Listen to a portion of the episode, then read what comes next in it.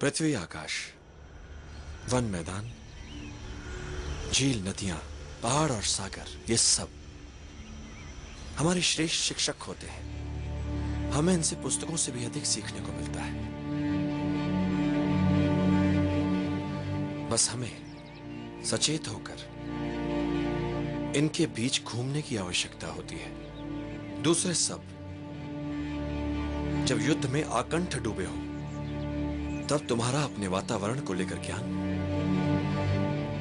तुम्हें ऐसे अस्त्र शस्त्र प्रस्तुत कर सकता है, जिसकी तुम कल्पना भी नहीं कर सकते।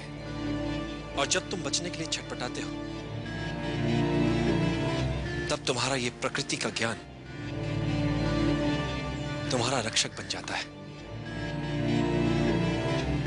मैं कुछ समझा नहीं आचार्य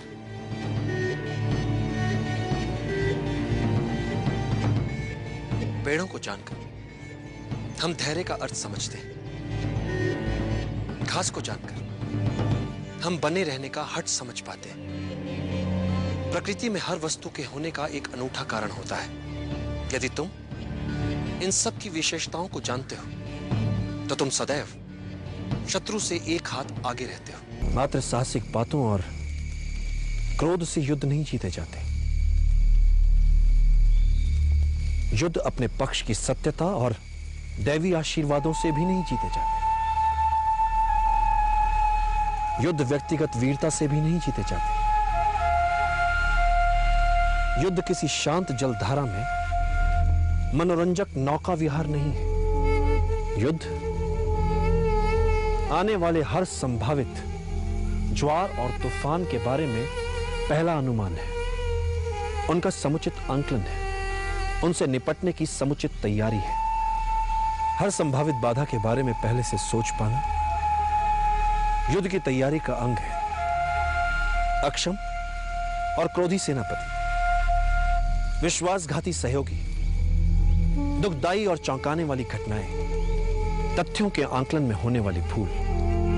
कितनी बाधाएँ हो सकती हैं युद्ध? हारने का भय रोक रहा था तुम्हें। याद रखना चंद्रगुप्त। यही भय तुम्हें विजय भी दिलाएगा। मैं मैं कुछ समझा नहीं आचार्य। जो लोग भय को बहुत गंभीरता से लेते हैं विजय श्री उन्हीं के गले में जयमाला डालती है। जो कुछ उनके पास है उसे दांव पर लगाने से नहीं डरते। संभावना है कि हार जाएँ कुछ ना कर पाए वे। पर ये जो कुछ कर दिखाने का प्रयास है, यही उन्हें औरों से अलग बनाता है।